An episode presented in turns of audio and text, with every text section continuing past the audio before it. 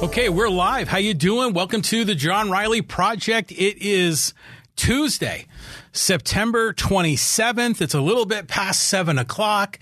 I'm really happy to be back with you. It's been a number of weeks since I've had a podcast episode, and we'll get into all of that. I've got a bunch of stuff on the docket tonight. So topics on the table. We're going to talk about the Poway election situation. You know, I'm always kind of following a lot of the candidates. So I'll share some of my thoughts and comments on the latest news with the Poway election cycle. We're going to talk a bit about the Rancho Bernardo cannabis or marijuana dispensary that's being discussed here, like just a few miles away from my home here in Rancho Bernardo. There's a lot of controversy around this proposed marijuana cannabis dispensary. We're going to break that down. I've got thoughts and opinions. And then finally, you know, like I told you, I've been gone for a few weeks. Part of it was because we were on vacation in Canada, and then my wife got COVID and I got sick, and it was just a lot of crazy stuff. So I want to just share with you some highlights from the trip to Canada, because we saw a lot of really cool things, and I just enjoy sharing some of my thoughts with you. So that's the plan. You know, we're live streaming on both Facebook and on YouTube. So that means that you can get involved. All you got to do is type in your questions and comments on Facebook or on YouTube. I'll see them right here on my screen. I'll read your questions and comments in the air. If I'm paying attention, I'll click on the link so your picture and the text will be displayed. So I like to have a little fun with that. So that's your opportunity to get involved in the podcast. So that's our game plan today. We're going to go Poway election update, the Rancho Bernardo marijuana dispensary, and my Canada trip.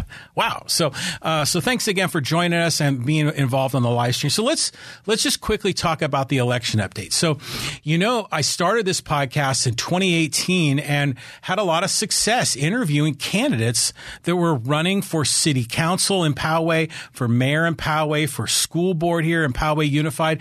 And in 2020, in 2018, we interviewed about 2/3 of the candidates. It was great. It was what a wonderful way to kick off this podcast. Then in 2020, we interviewed more candidates, but it was COVID and it was remote and it was Zoom and it just was a little awkward. Well, I'm doing more of that again this election cycle. I'm not as focused on it as I have been on the previous cycles, but still, we got a bunch of interviews scheduled. So, you know, here, mark your calendars. This is the game plan that we've got booked so far. So on Tuesday, October 4th at 7 p.m., I'll be joined here in the podcast studio by Hiram Soto. And Hiram is a candidate for Poway City Council in District 1. So really looking forward to having Hiram out here. And, you know, he was actually recommended to be he was the candidate that Pete Neild was so high on. And so, you know, Pete's a frequent guest and contributor on the podcast. So we're having Hiram in the studio. He's going to talk about his campaign. Then on Monday, the 10th of October, also at 7 p.m. And, you know, I'm trying to do these in the evening to give everyone an opportunity to participate. So you can watch, you know, when you're home and, you know, granted, the Padre game is going on. I know a lot of people are watching that, but we're doing them at 7 so you can participate. So Monday, October 10th at 7 p.m., I'll be joined by Kevin Juza. And Kevin is a candidate for Poway City Council in District 3, which, by the way, that's where I live. I live in District 3. So he's one of the three candidates that are aiming to be my representative on the Poway City Council. So he'll be here Monday the 10th at 7. Then Tuesday the 11th. You know, normally I like to do my regular live streams on Tuesdays at 7, and Tuesday the 11th is the Green Valley Civic Association puts on a Poway candidate forum every year. So that's going to be on Tuesday the 11th at 6 p.m. So I haven't decided what I'm going to do. I probably should try to go to the event and live stream it. And I've done that on previous election cycles. So I'll try to do that again. And then I get like a 2-hour video, but then I can split it into sections. So we can look at District 1 and District 3 and the mayor and the various school board races as well. So I'm hoping to do that, go there and live stream. If for some reason I don't, I'll definitely have an episode of my own that night at 7. But that event is at 6. So if I'm on my A game and I'm live streaming remotely, we'll be doing that Tuesday, the 11th at 6. And that's, by the way, if you want to attend in person, that's going to be down at the Mickey Kefanya Community Center, which is down by Poway Community Park. And that event will be Tuesday, the 11th at 6. Then on Wednesday, October 12th at 7 p.m. I'll be joined here in the podcast studio by Poway mayoral candidate Yuri Bolin. So Yuri, remember, he ran in 2018. He came into the podcast studio.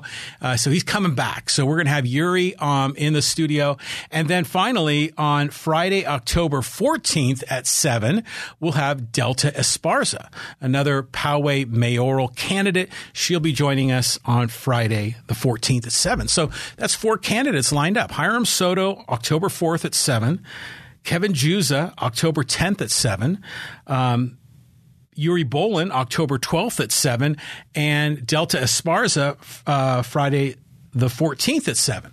So, you know, every candidate that's running here in the local election, whether you're running for mayor, city council, school board, every candidate is invited to join me here. If you're interested, send me an email to john@johnrileyproject.com or just go to my website, johnrileyproject.com, go to the contact page, fill out the form, send me a note, let me know, and we'll get you on. I mean, that's kind of my thing. I enjoy discussing local issues. I enjoy the community forum aspect of this, to give voters a chance to meet the candidates. And we have long form interviews. We'll go an hour and a half.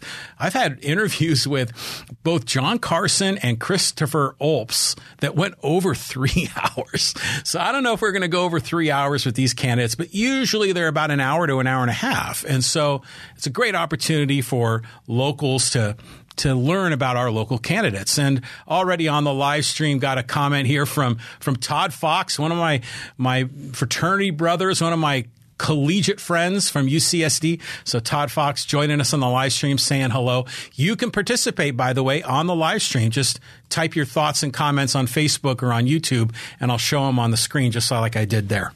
So I've got a busy schedule. And then if you don't already know this, I think I've shared this before, but I'm now co-hosting a podcast every Thursday at 3:00 with Lee Hacksaw Hamilton. And we do that right here in the John Riley Project podcast studio. And we talk sports. So I've got Monday, Wednesday, Friday podcasts. I've got my regular Tuesday thing. And then on Thursdays, I do it with Hacksaw. Now, that's at 3:00 on Thursdays. So if you love sports, you got to check that out. Now, that podcast, by the way, is not on the John Riley Project channel. It's actually on Lee Hacksaw Hamilton's. He's got his own podcast channel, his own YouTube page, his own Facebook, etc. So I'm going to be busy, but I love this and I really enjoy it. So now, besides those candidates, I mean, there's been a few other things that have happened to me that I want to share. And one of them is that I was invited by Kevin Juza to join him for a cup of coffee. And wow, it was a really nice time. And we met over at the Starbucks, you know, right there kind of in between Target and that new Amazon Fresh that's going in. And Kevin reached out to me and says, hey, you've been talking about me on your podcast. And I have, but I haven't really I didn't spend a lot of time talking about Kevin because, you know, in the previous podcast episodes, we just did some kind of general overview. But he says, hey, you're talking about me on the podcast. Why don't we get together and meet and get to know each other? And wow, it was a great opportunity to have a face-to-face, and we chatted out there in front of Starbucks for, gosh, like about an hour and a half, almost 2 hours, just talking about issues in Poway, and Kevin sharing with me a lot of his ideas. And, you know, Kevin's an impressive guy, and I think you'll have an opportunity to meet him on the podcast Monday the 10th at 7. But we had a great conversation, and we talked a lot about the Poway Road development, which is, by the way, one of the biggest topics.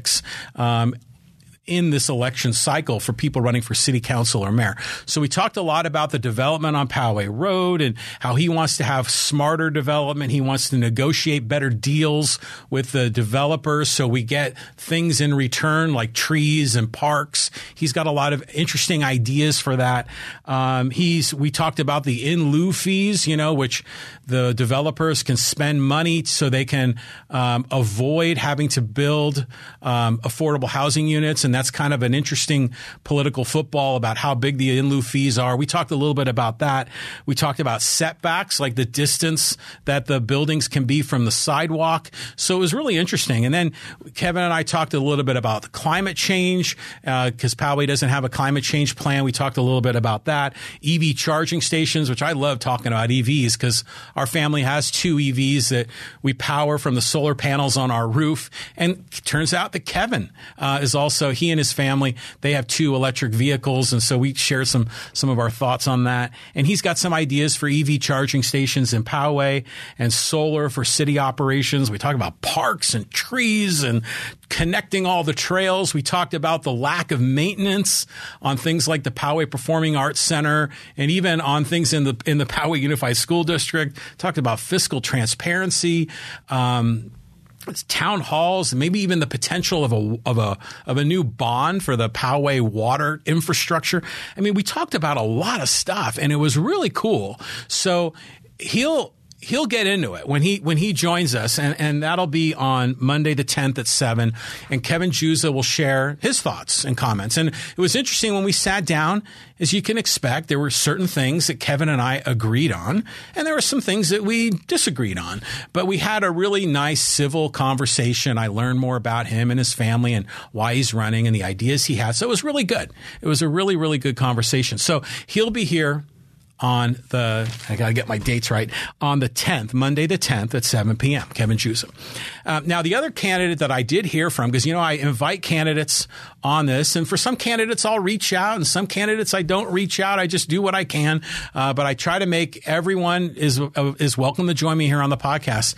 But I did hear back from one of Kevin's competitors, which is Peter DeHoff.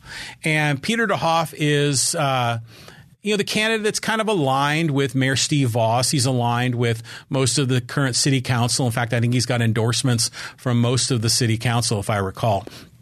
Kevin DeHoff declined to come on the podcast. He said he didn't have enough time to do a long form interview on the podcast. I was, you know, to each his own. If he doesn't want to come on, that's fine. But it is interesting. I mean, I know when I ran as a candidate in 2014, having an opportunity to be on a podcast that's live streamed with a larger audience, and we can get Q&A, and then the video lives on YouTube and Facebook. I mean, I got huge amounts of, usually whenever I do these election podcast interviews, I get a lot of downloads, a lot of views, a lot of hours watched. So I don't know, it seems like, and it's free for the candidates to do it, to reach out to an audience. But he doesn't want to do it. So that was interesting, but you know, whatever, you know, to each his own. But, you know, I just love the discussion. I love the community forum. I love learning about what candidates are doing. Sometimes I like to be a little bit of a thorn in the side of the candidate, be a little bit of a devil's advocate. And it's just enjoyable for me. So anyways, that's our schedule. We got a bunch coming up here soon. We're right in the thick of it. I think the ballots are going to be in the mail here pretty quick. So everyone's sort of hungry for election content. So that's kind of our game plan. But again, every candidate is welcome. If you're running for school board, if you're running for city council, you're running for mayor, if you are running for Senate or county supervisor, or you're running for dog catcher in Oceanside, you're welcome to join me on the podcast. And if you're interested, send me an email to john@johnrileyproject.com, or just go on my website, johnrileyproject.com, fill out the contact form, let me know, and we'll schedule you. And we'll either do it here in person in our studio here in Poway, or if we need to, we'll do it remotely like we normally have done for other candidates. So that's kind of our plan. Okay. Now, what else? I want to get into this cannabis dispensary in Rancho Bernardo.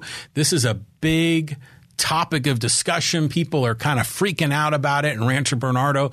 I'm going to break that down, and then I'm going to share some of my thoughts and comments about our recent vacation in Eastern Canada, which was really cool.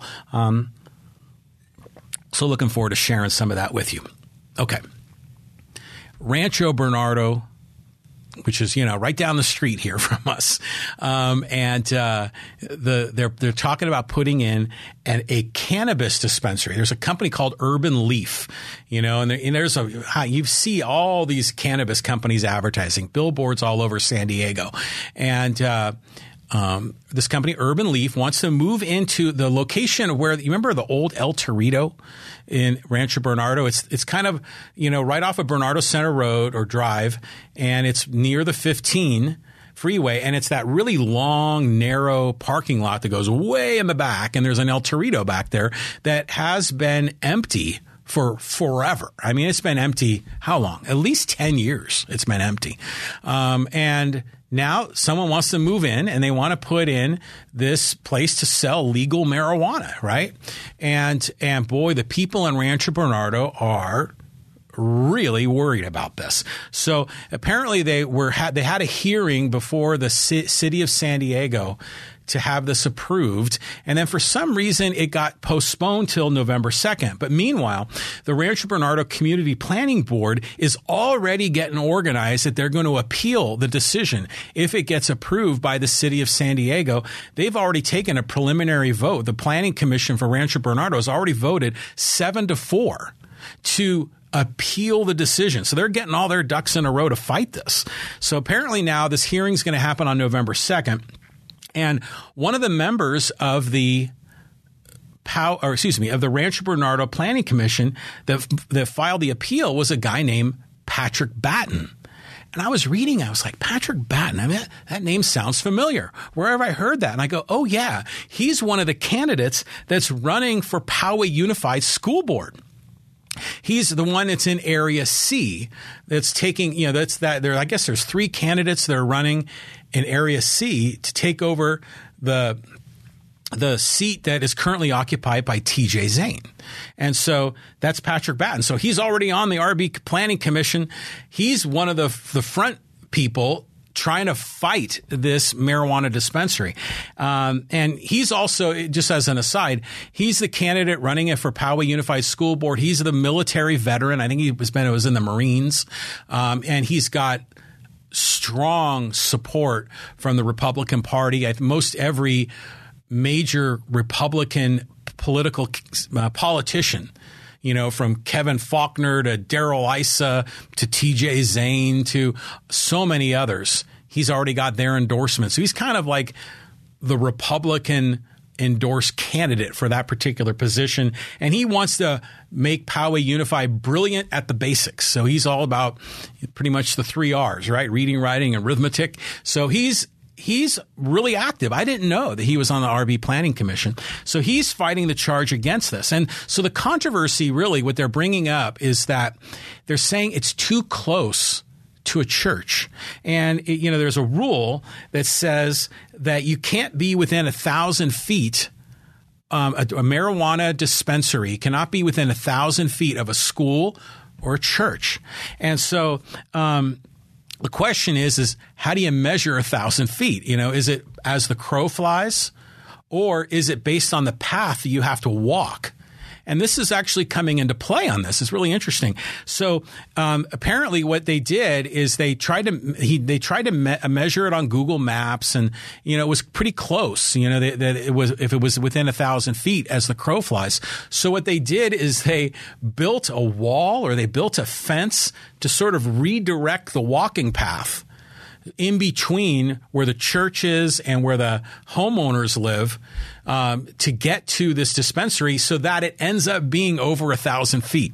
So, you know, they're kind of playing the game to be compliant with this. But of course, that a lot of people are saying foul, you know, you're blocking a normal access way that had been used by a lot of the people in our neighborhoods, and you're manipulating the system. And that's part of this. But it seems like the objection is ultimately that they don't want it in Rancho Bernardo. I mean, it's kind of like in Poway. They don't want marijuana dispensaries in Poway. Mayor Steve Voss has said that publicly, and so have other members of our city council. my hunch is that the people in RB, whether they're homeowners or on the planning commission, they don't want it either. But they're using the rules to find a way to block it. Now, you know, of course, the city of San Diego has to approve it first. And the objection is coming from the Hope United Methodist Church, which is, if you know where that is, it's kind of like on Bernardo Center Drive. There's like the McDonald's and there's that Clock Tower Plaza. In fact, my dentist is in that Clock Tower Plaza. I've been there more times than I can count. And it's across the street from that. So it's sort of like it's not in that really long shopping center with the really long parking lot. It's like another door down. So it's further north than even the Rancho Viejo taco shop. So it's up there. And apparently that's where the church is located. And they're getting objections from the church. They're getting objections from homeowners that live nearby. And Robin Kaufman, if you don't know who Robin Kaufman is, she chairs just about every committee in Rancho Bernardo. She's definitely a community dynamo, a community activist, community leader in Rancho Bernardo. For years, she's been involved with these commissions. And she said, the community strongly objects to overall appropriateness of the proposed project at this location, noting that there are minor-oriented businesses within 1,000 feet. And these include the Kumon Learning Center and the Dress to Dance store. And she also mentioned that families frequent these restaurants in the shopping center. And there's a marijuana dispensary where all these families go and have dinner. And now Marni von Wilpert, who is the city council member, the San Diego City Council member, she's now chiming in.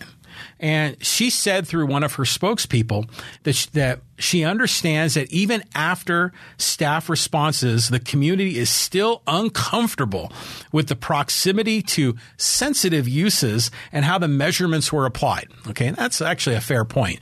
There is some manipulation about how they're doing the measurements because remember, they built a wall or a fence to redirect a pathway so it was over 1,000 feet away from the church.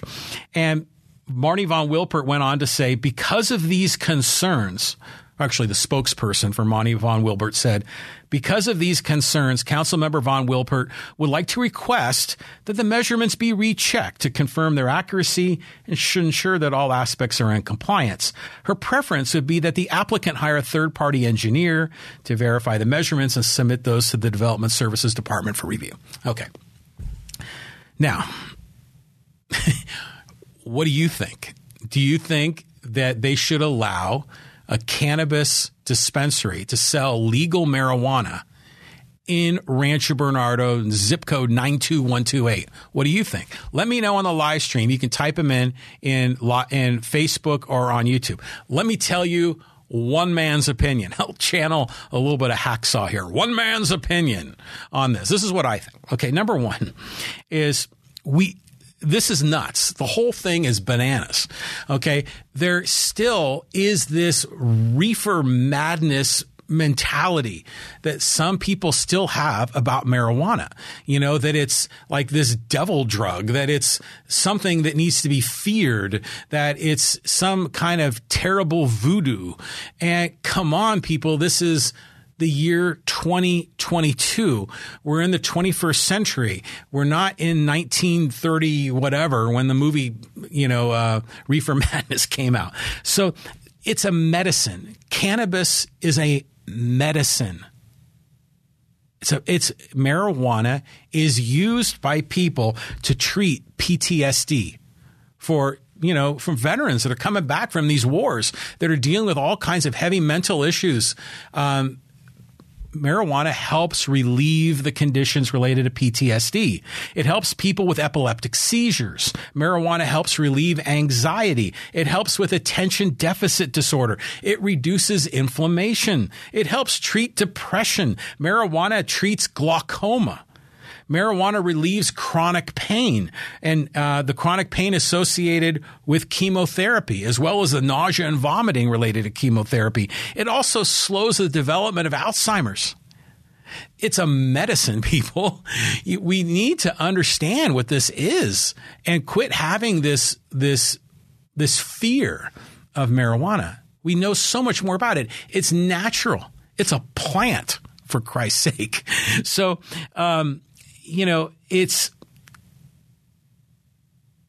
remarkable that there still continues to be so much resistance to this, even though society has really turned the page. So now the other crazy part about this whole story is that, of course, in that area on Bernardo Center Drive, there are a lot of other churches that are nearby. There's the church at Rancho Bernardo. There is a church called His Dwelling Place. There's another church called The Cove at CRB.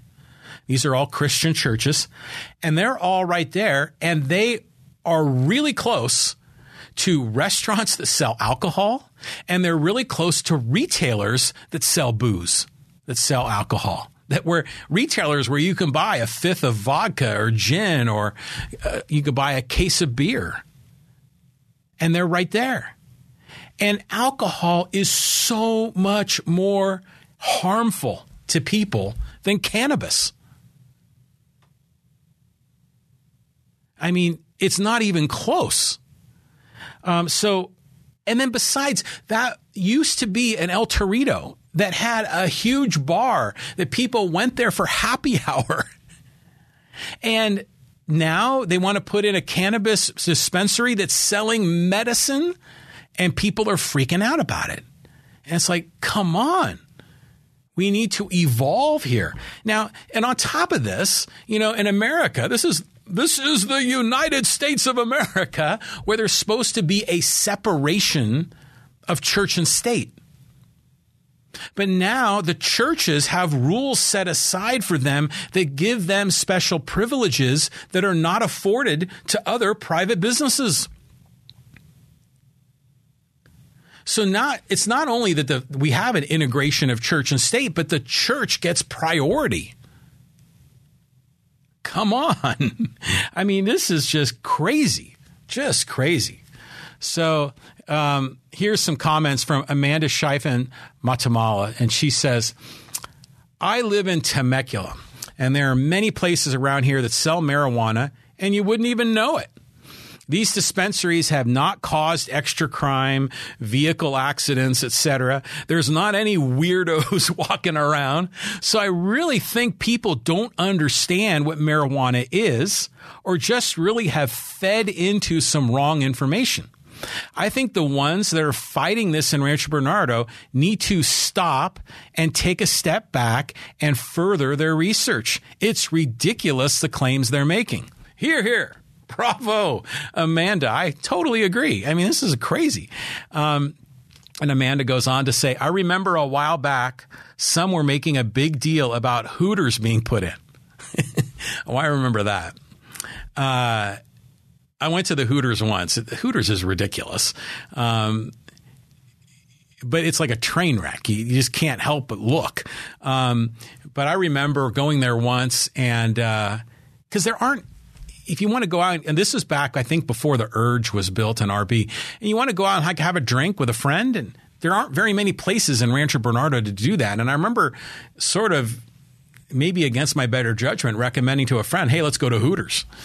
And it was deader than a doornail in there. I mean, it just wasn't very exciting, that's for sure. But it didn't last long. But I mean, ridiculous to try to ban it. I mean, it just ended up losing out of its own accord, where customers just didn't go. But this is crazy. This whole business about banning a dispensary that sells medicine. Like Allen Iverson, we talking about medicine here. We ain't talking about the game. We're talking about medicine. We're not talking about hard drugs. We're talking about medicine. And you know what? Right now, there are a lot of people that are dealing with chronic pain out there for any variety of reasons. You know, maybe they're dealing with long COVID. Maybe they are suffering from PTSD. Maybe they had a sports-related injury or an injury at work. And when people have chronic pain, what have they done historically? They were getting overprescribed with opioids, right? And we had the whole opioid crisis. Now imagine if instead they had easy access to marijuana, they wouldn't need to go get opioids. I mean, they might need the opioids originally, like right after they had their surgery. But, you know, after a few weeks, they could use marijuana to ease their pain and do so safely. But people want to block it. And so what did they end up doing? They shut down and made it really hard to get now opioids, which I kind of understand. I mean, those are fiercely addictive. I remember, gosh, it was about 20 years ago. I think I told this story. 20 years ago, I fell off the roof of my house putting up Christmas tree lights when I lived out on Garden Road, way in the southeast corner of Poway. And I'm seriously, I'm lucky to be alive. I fell and landed on the concrete driveway, and I was in the hospital for like a week, and I was out of work for 3 months, and it was bad. And I was on Vicodin, and as I was starting to kind of feel a little better, I could feel the urge to want the Vicodin because it's so addictive. But thankfully, I was able to ease myself off. But a lot of people struggle with that. But imagine if they had access to marijuana, they wouldn't be having as much of a crisis with opioids. And now, by the way, now they've really clamped down on opioids, making it really hard to get that. So what ends up happening? Now people are overdosing on fentanyl because they don't have as easy of access to other pain relief medications. I mean, gosh, there's another podcaster. Maybe you know about Dave and Jeff, Dave Paulet and Jeff Dotseth. They do a great sports podcast. And Dave Paulet's son died of a fentanyl overdose, and it was accidental. You know, people, they get these drugs on the street. You don't know where it's coming from. It gets cut and laced with fentanyl. And the next thing you know, it doesn't take barely any at all to take, you know, game over, to kill you. And that's happening. And it's tragic. And it's because people don't have access to safe pain relievers like cannabis. And now Rancho Bernardo wants to block this cannabis dispensary called Urban Leaf from going in. And I mean, you know, in the 70s, I remember it was marijuana was voodoo, but we know so much more about it. And you know what? We would know even more about the benefits, the health benefits of cannabis, if the federal government would take it off of the Schedule I narcotics list, which is insane. I mean, it doesn't matter if it's a Republican or a Democrat. They always keep it on the Schedule I narcotics list rather than taking it off that list and opening it up for more research to the health benefits of this plant, this natural medicine. Okay. I think enough of my soapbox. Now, this, by the way, is not really a hot topic on the Poway election cycle. You know, when you're talking to people, talking to other candidates, they're worried about Poway road development. They're worried about parks and crime and fire prevention and a lot of other things. You don't hear much talk about this because I think Poway, as long as we have our current city council, which is, you know, 5 people, all of generally pretty similar minds, I don't think there's ever going to be a change in that policy. In my opinion, marijuana dispensaries should be allowed. I mean, we have liquor stores in Poway. We have liquor stores in Rancho Bernardo, but they won't allow a dispensary that sells medicine? I mean, come on. So anyways, it was one of the bigger stories on the cover of on PalmeradoNews.com. So I'll include a link to the story. But this is something I've talked about before on my podcast that I just feel really strongly about. And by the way, I don't use marijuana. You know, I have an occasional martini, and that's about it. I'm not a marijuana user at all, but it just seems silly that it's just not legal. I mean, we learned that with alcohol prohibition. I mean, when alcohol was prohibited in the 1920s, crime went up, deaths went up, you know, gang distribution of the product. And then once it was legalized, then suddenly there was a lot less chaos, a lot less death, less criminal element associated with it. It's just crazy. And by the way, marijuana dispensaries, they're not even allowed to use a bank. I mean, come on. It's just, okay, enough of that. All right. So we talked a little bit about the Poway election cycle. I told you I got a bunch of interviews set up, and I'm really excited about this. So it's going to be October 4th at 7 p.m., Hiram Soto is going to be here on the podcast. And then Monday the 10th will be Kevin Juza. Wednesday the 12th will be Yuri Bolin. And Friday the 14th, Delta Esparza. And if I am on my A game, I'll be at the Green Valley Civic Association Candidate Forum at the Mickey Cavagna Center on Tuesday the 11th. So all the podcast interviews are at 7, except the Candidate Forum, which is at 6. So I'm excited about that. I am. And I have done the live streams of those forums, and they've been a lot of fun. So I'm going to get into my Canada trip because I got some fun stories to share. But if you like to learn more about the podcast, if you want to connect with me on social media, go to my I have another website. Go to connectwithjohnny.com. Connectwithjohnny.com. There you can sign up on our mailing list. You can find out my Twitter handle or my Facebook page, and we can connect and we can continue the conversation online. I am really big on Twitter. Twitter is by far my favorite social media platform. Well, that and YouTube are the two that I use the most. So if you want to connect with me on social media, go to connectwithjohnny.com. All right. Let's talk a little bit about Canada. Maybe you have been thinking about going to Canada. And we had a really good experience that ended up turning into a difficult experience. But we got back here's the deal. So my wife, she works in a union, and because of that, she has to file for her vacation time like a year in advance. And so she had 2 weeks off in September, and we weren't sure what we were going to do. And, you know, granted, I'm kind of a solopreneur, a consultant. I have my own marketing agency, and my work life is extremely flexible. Where my wife, you know, she's got a union job. It's very steady, solid hours, and so hers is very structured. Mine's not. So she had 2 weeks off in September, and we weren't sure where we were going to go. Now, last year, December of last year, and a little bit of January of this year, we took the two kids. Who were young adults in their 20s. And the wife and I, we went to the UK, and we had an incredible trip there. Flew into London and drove a car up to, you know, Cotswold and to Stonehenge, and worked our way up to Manchester and saw a Premier League match, Man City against Leicester City, and drove to Liverpool and to York. And then we worked our way up to Edinburgh. I mean, that was incredible. So this next one, we wanted to make it an easier vacation, something simpler. And we were thinking, hey, like, how about a cruise? You know, because cruises are easy.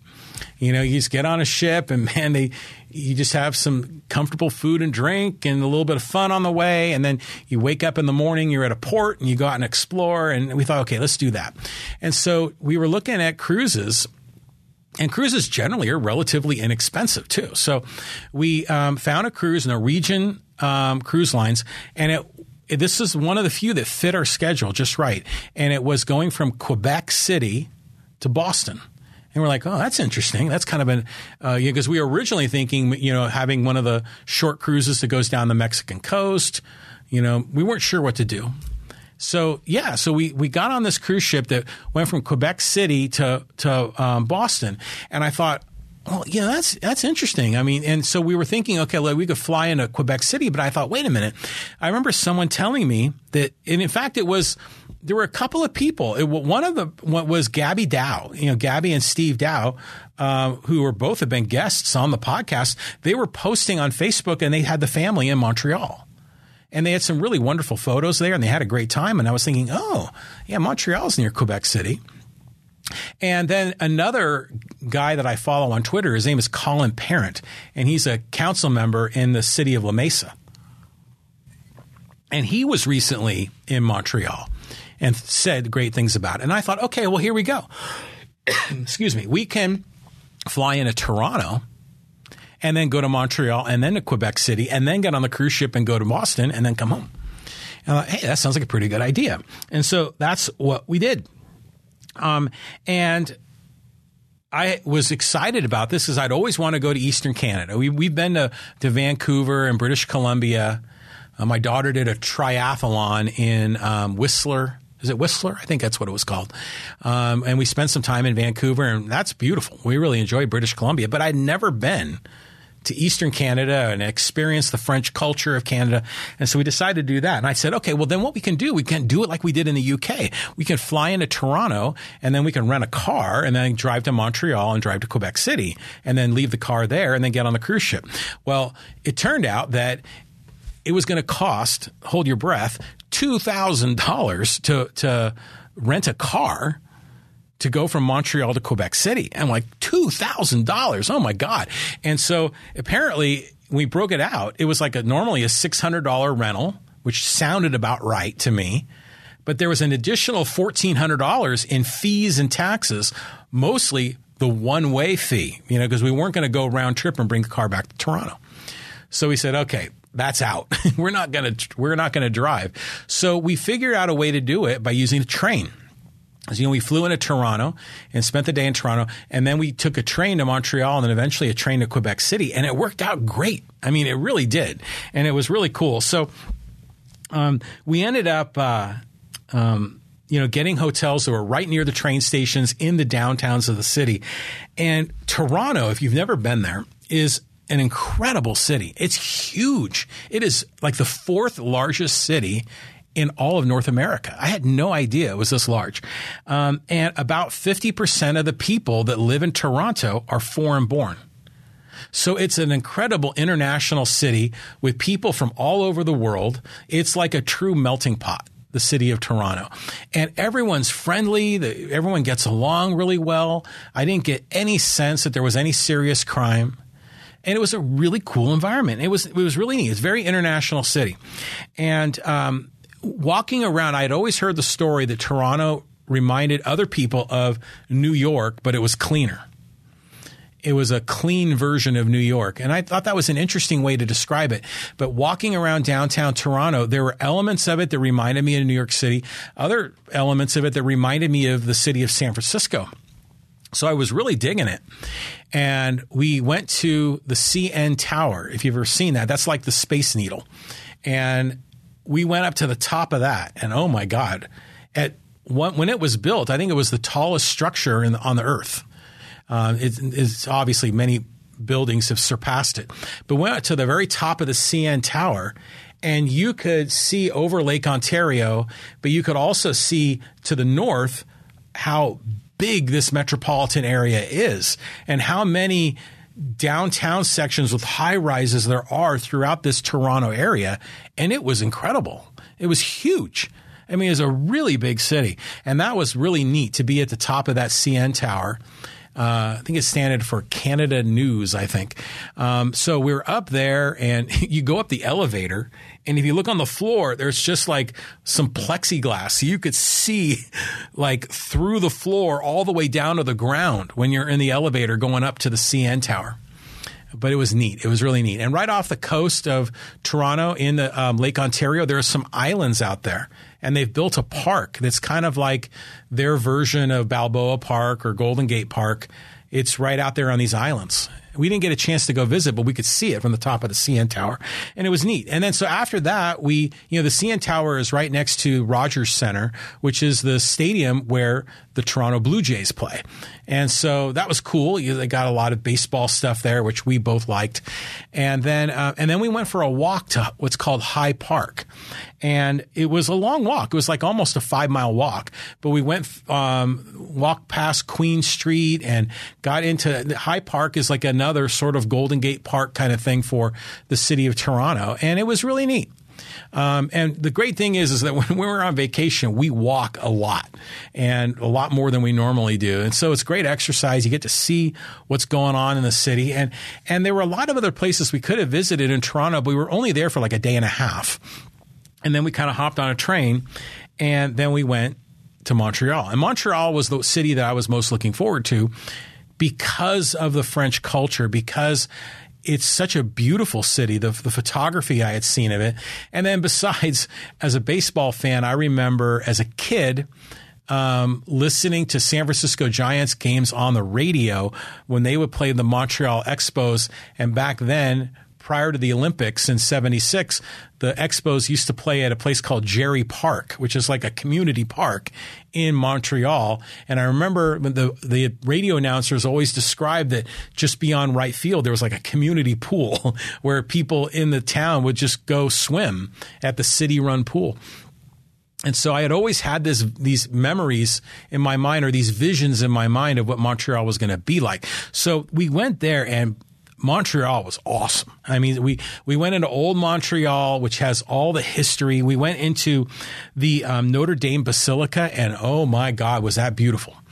And I love visiting churches when I'm on trips because the architecture is insane in a lot of these churches, and there's so much history in these churches, and they're just so beautiful. And this Notre Dame Basilica in Montreal had this blue-colored roof or blue-colored ceiling inside that was awesome. And it's that same kind of blue that you associate with France, that made it just so gorgeous. I mean, it was an incredible church.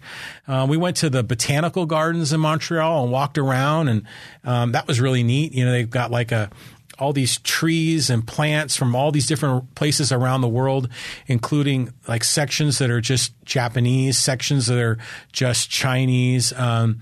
Really kind of got a sense of, you know, it was like a very well-managed botanical garden, and it was gorgeous, and it was right across from Olympic Stadium, which is, you know, where the Expos used to play. And then we went to Mount Royal Park, which is Mount Royal, Montreal, Mount Royal, and that's the big park that's up on the top of the hill. And went to St. Joseph's Oratory, which is this other, you know, huge church, but there's this big, like how would I describe it? Like a big stone deck that looks out over Mount Royal Park and over downtown Montreal. And that was incredible. And while we were there, I was getting text messages from Hacksaw. And, you know, Lee Hacksaw Hamilton used to be a big time hockey play-by-play guy. And so he's like, oh, you're in Montreal, you got to go to the Montreal Forum, and then you got to go to the Bell Center. And so what we did is, you know, we were only there for like a day and a half. And so we were working our way back to the hotel after we were at St. Joseph's Oratory, and we got an Uber, and we told the Uber guy, I said, hey, listen, if you can take us, and our ultimate destination is our hotel, but we want to stop at like 2 or 3 places along the way and do a quick selfie. Will you do that for us? And he said, sure. And it was great. So, and you know, it's just, I love Uber. And so again, a really friendly Uber driver and he got out of the car and took our picture for us. And so, you know, I mean, you just feel good. You give the guy a really big tip, and he's happy. We're happy. Everybody's happy. So I had some good selfies to share with Hacksaw. That at least we got to some of those hockey facilities. And the food in Montreal was awesome. When we got off the train, you know, coming from Toronto to Montreal, we were really, really hungry, and we didn't know what to eat. And we looked on our Google Maps, and there was a pizza place nearby. And we decided, hey, let's try it out. And this was the best pizza I think I've ever had in my life. I mean, it was like a gourmet pizza, but oh man, it was really, really good. And then we had dinner one night, and I had a steak, which I rarely have steak, but I had a steak, and it was insane tasty. And then we also went to this place that was really neat, and it's called the Time Out Market. And it's like a food court in a shopping mall, but all the options are really kind of gourmet food options. It's not like you're going a hot dog on a stick or Sbarro pizza, but it's like really nice food from international servings. I think I had Vietnamese food while I was there, and it was excellent. And it's prepared by really good chefs, but it's a food court in a mall, and it was called Time Out Market, and that was really, really cool too. So Montreal was awesome, and it was so beautiful. And it confirmed a lot of the stories that Gabby Dow had told me and that Colin Parent told me, you know, the city councilman from La Mesa. And so now granted, they spent a lot more time in Montreal. We were only there like a day and a half, but it was great. And then we hopped on the train again. And then this time we went to Quebec City. So we're kind of going north and east, like along the St. Lawrence River.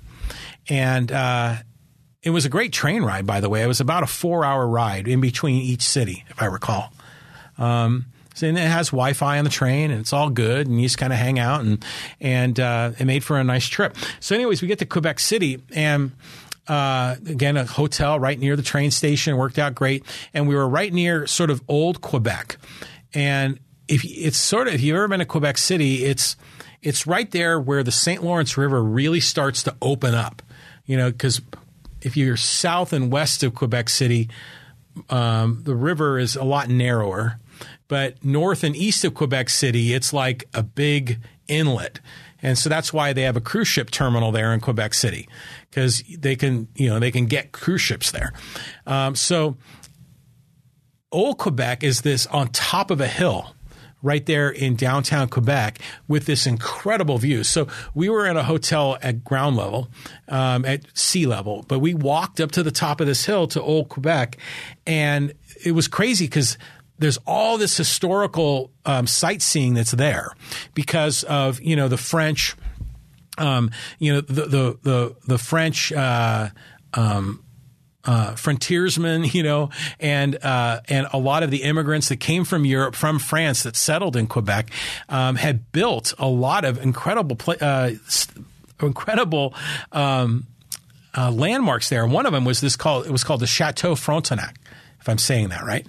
And it's this beautiful hotel. I mean, just gorgeous on the very top of the hill. And around it is this wooden boardwalk. And they called it the Terrasse Dufferin. And from there, you could look out over the St. Lawrence River, and it was amazing. And there's all these other artifacts, like there's old cannons, and then there's these. We got our photo taken in front of this garden area with this floral display that looked like big butterflies. I mean, just really beautiful art that was there as well.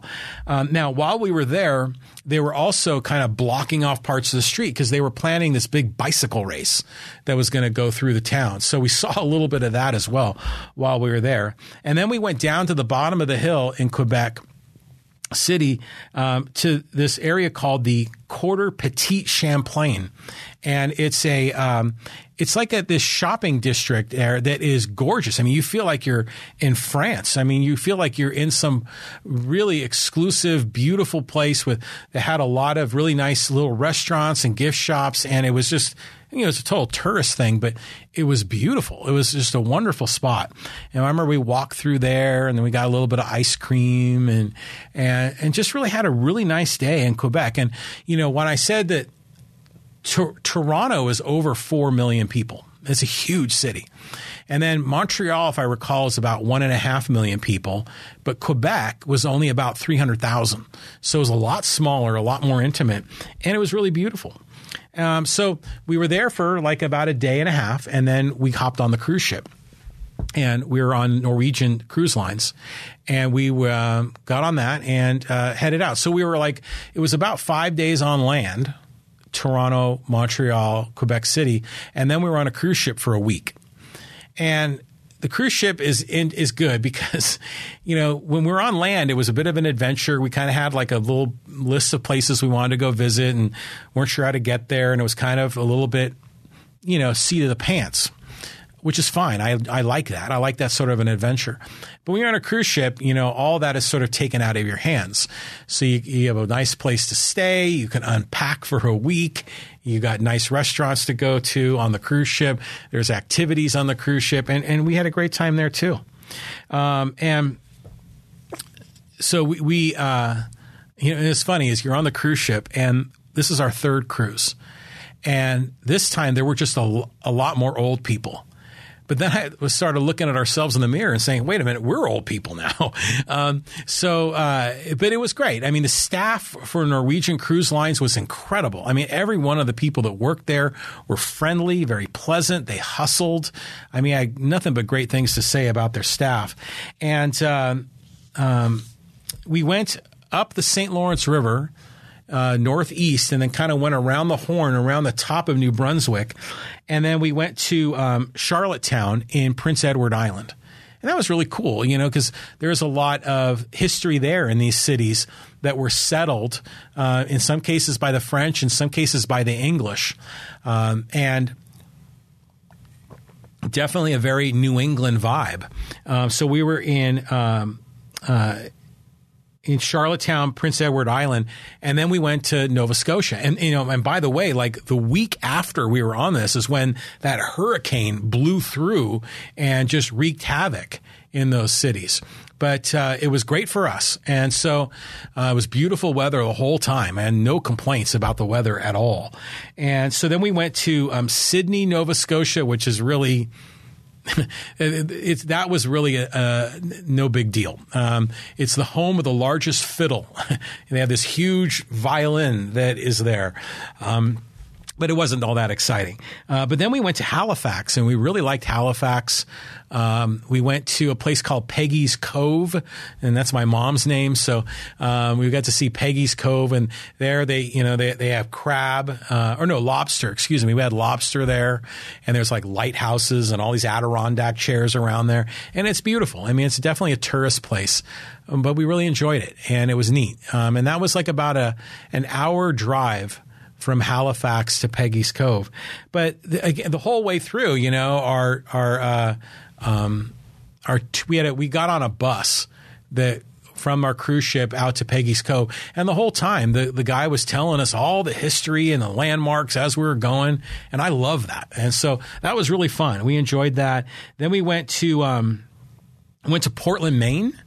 And Portland was cool, but what was really neat is we did a day trip to Kennebunkport, you know, where George Bush's family, H.W., and we went to Kennebunkport, and that was a really neat town. I mean, it really was.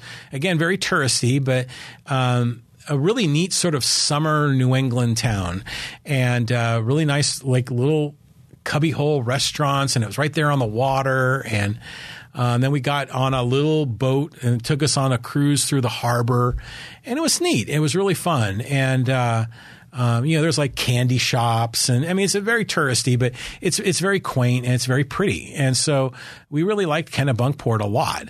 And then, you know, again, we got all the history on the drive to Kennebunkport and on the drive back, which was awesome. And then we had our second to last stop was at a place called Bar Harbor in Maine. And we never even got off the ship because by this time we weren't feeling very well, you know, especially me. I wasn't feeling good at all. I was like, what's going on? And, you know, one night we went to the teppanyaki restaurant on the boat, on the ship, which, you know, it's like a Benihana's. The teppanyaki was awesome. I mean, the food was incredible, but the quantity of food was so much that night I just felt really bloated. And so the next day I just was not comfortable. I felt really bad. And I kind of thought that I just had overeaten. So for Bar Harbor, we decided not to do anything that day. We just stayed on the ship. But then when we docked in Boston, now suddenly my wife wasn't feeling very well. And we're like, uh-oh, maybe our fears about these cruise ships getting sick on them. Oh, my God. Well, we were able to kind of get ourselves sort of organized and safely tried to get to the airport, got on an airplane, came back to San Diego. And we got back and my wife tested positive for COVID.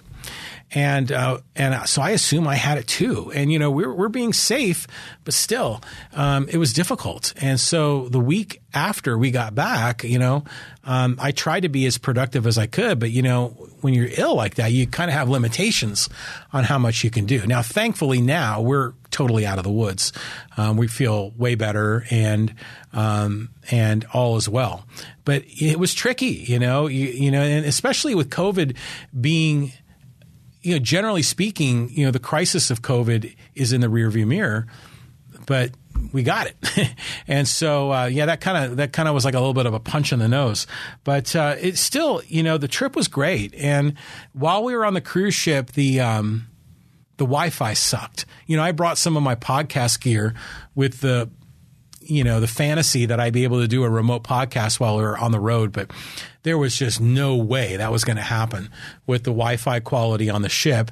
And so I ended up I skipped 2 weeks of podcasts here. And then the third week, which is last week, I didn't do a podcast episode. I wasn't feeling good, you know, because we had gotten COVID.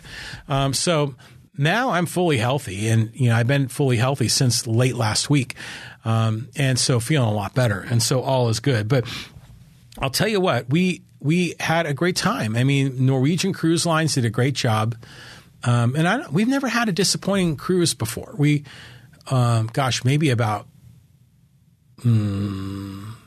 like 16 years ago, we did a cruise. I think it was Princess Cruises. Yeah.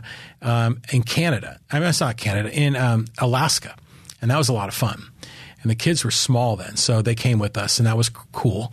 And then about 6 years or so ago, yeah, about 6 years ago, maybe 7 or 8 years ago, we did a cruise in the Caribbean on Caribbean Cruise Lines, and that was nice too. So we like it. You know, when I was younger, I never thought in a million years I'd like to go on cruises. I figured, it's just for old people. But I'll tell you what, it's like you're in a Vegas hotel that's not going vertical, it's just going horizontal, you know, and it's got all these activities and restaurants and bars and lots of fun things to do. And then you wake up every morning and you're somewhere new and you get off the ship and you've got an adventure for the day, and then you get back on the ship and everything's taken care of for you. So it's just kind of a nice change of pace. So we just had a really good time, and I'm happy to be home, happy to be back in the groove. So anyways, yeah, that's the deal. I just wanted to share some of my adventure. Loved Montreal. I mean, really, Montreal and Quebec, both of them are just beautiful. Toronto, in all three of those cities, I'm sure we could have spent 2 weeks in each city and really enjoyed ourselves. But it was, you know, we had 5 days to get through those three cities, you know, Toronto, Montreal, and Quebec. So we were there in each city about a day and a half. And we had a great time, but Quebec and Montreal are very special cities. Toronto is just like New York or San Francisco. It's just big city and really international, really cosmopolitan. And something you, as an American, I had no idea the size and scope of Toronto. I knew it was a big city, but I didn't know how big it was. And oh my God, it is huge, huge city. It's no wonder they have an NBA franchise and an MLB franchise, and surprised the NFL isn't up there either. So great trip. But anyways, we've got a bunch of great podcasts in store for you. So mark your calendar. Tuesday the 4th at 7 p.m., I'll be joined by Hiram Soto, the candidate for Poway City Council in District 1. Then Monday the 10th at 7 p.m., I'll be joined here by Kevin Juza. And he is the city council candidate for Poway District 3. And by the way, all these podcasts are live streams, just like this one. Although I'm noticing my video is a little bit flickery right now. I'm not sure why. I checked my upload and download speed before we started, and it was really good. So I don't know. There might be some local traffic. But generally, this time of night, the live streams usually work really well. And so all of these podcasts will be live streams that you can participate in. And you can ask questions of these candidates. Just type them into Facebook or into YouTube. So yeah, so the 4th at 7 is Hiram Soto. The 10th at 7 is Kevin Juza. Tuesday, October 11th at 6 p.m. is the candidate forum that I'm hoping to go there and live stream. And then Wednesday, the 12th at 7 p.m. is mayoral candidate Yuri Bolin. And then Friday, the 14th at 7 p.m. is mayoral candidate Delta Esparza. And I'll say it again. Every candidate is welcome to sit down here and join me for a podcast conversation. We'll learn about your platform. We'll learn about your policies, the things that you want to do. We'll learn about the reasons why you're running. Let me learn about your backstory, about your family, a little bit about your career and the things that you do and what you enjoy doing in your free time. We'll give voters a chance to get to know you. Give voters a chance to learn more. Like, you go to the candidate forum, it's a great event, but generally those candidates only have about 30 to 60 seconds to answer a question. And if those candidates are fortunate, they might get interviewed or they might get a quote in the newspaper, but it's usually only a sentence or two. We're going to sit down on a long form interview. We're going to go an hour long, maybe an hour and a half, maybe longer. And we're going to learn more about the candidates. And as a voter, I think it's really powerful to get to know these candidates and learn what makes them tick, you know, learn about their character, learn about their background, learn about what motivates them, and what their hot topics are. And we're going to go through that with each of these candidates, and it'll be a lot of fun. So, you know, this is I live in a local Poway, local town, and like discussing local issues, and these are issues that affect us every day of our lives because we live in we live in our city, and we all share similar values, right? We all like Poway. We all live here because we enjoy it, or maybe you live in Rancho Bernardo and you live there for a reason, and maybe because you like the community, you like the people, and these are great places to raise a family. And so, you know, we want to find out who's on school board. We want to find out who's running for mayor. We want to find out who's on the city council, because there are legit issues that are going on in our communities. Issues that some people are really angry about. I mean, not just the marijuana dispensary, but people are really angry about the development on Poway Road. There are people that are angry that there's not enough parks. There are people that are still angry about the water fiasco in Poway when we had that rope water incident and the storm water, you know, got into the drinking water, and we had the boil water ordinance. There's still people that are upset about that. And oh my God, there's still lots of people really still to this day, and I'm one of them, that are upset about the $1 billion bond from Poway Unified School District, which, by the way, we haven't even started paying on that. We're not going to start on that, I think, until 2033. And then it's going to go for 20 years. It'll be paid off in 2052. And meanwhile, the school district still has a desperate need for more capital improvements. What are they going to do? Maybe we'll talk to some school board candidates. I don't have any school board candidates lined up, but I'm hoping to have some. I usually always do every election cycle. So I'll probably be reaching out to more of those candidates. Maybe Patrick Batten wants to come on the podcast, and we can do a double dose. We can talk about his effort to run for Poway Unified School Board, and we could talk about this cannabis dispensary issue where he's leading the charge to fight against it in Rancho Bernardo, because I'm sure he'll have some interesting thoughts and opinions. So, you know, I like to think of this podcast. I mean, on one level, it's me on my soapbox, telling you what I think and sharing my thoughts and opinions. And for me, that's fun. But on another level, this podcast is like a community forum, and I love having interviews. I love having someone that sit right over here, and we can talk and you can learn, and it's good in our community, you know, to have this sort of thing. And I think it's a positive thing for all of us to learn more about interesting people in our town. We've had on this podcast, not just political candidates, we've had entrepreneurs and authors and athletes and coaches. I mean, there's been a lot of really interesting people that have come through on this podcast. I had a lot of really heavy conversations, some fun conversations, talking sports and politics and culture and all kinds of things. So anyways, the next podcast for me will be for sure a week from today. That will be October 4th with Hiram Soto. And then the following week, oh my God, I'm jam-packed. I got Monday, Wednesday, Friday, plus the candidate forum. And then, oh, by the way, every Thursday I'm on with Lee Hacksaw Hamilton at 3 p.m. where we talk sports with you. Get those lines lit. Show me your lightning bolt. Love having Hacksaw. Hacksaw is great. So anyways. And I'm blabbering now. So I'm going to let you all go. I want to get back and check on the Padres. Last I checked, they were up 2-0. Hopefully they're still winning against the Dodgers. But thanks for joining me. This is episode number 287 of the John Riley Project. We're getting close to 300, and we'll be back at you soon. Take care, friends, and have a great day. Bye-bye.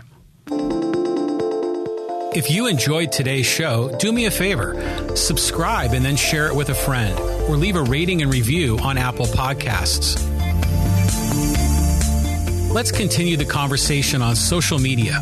Go to connectwithjohnny.com to get links to our social media content, audio podcast platforms, and to sign up for our mailing list. To be a guest, read my blog, or get more information, please visit johnrileyproject.com to get started.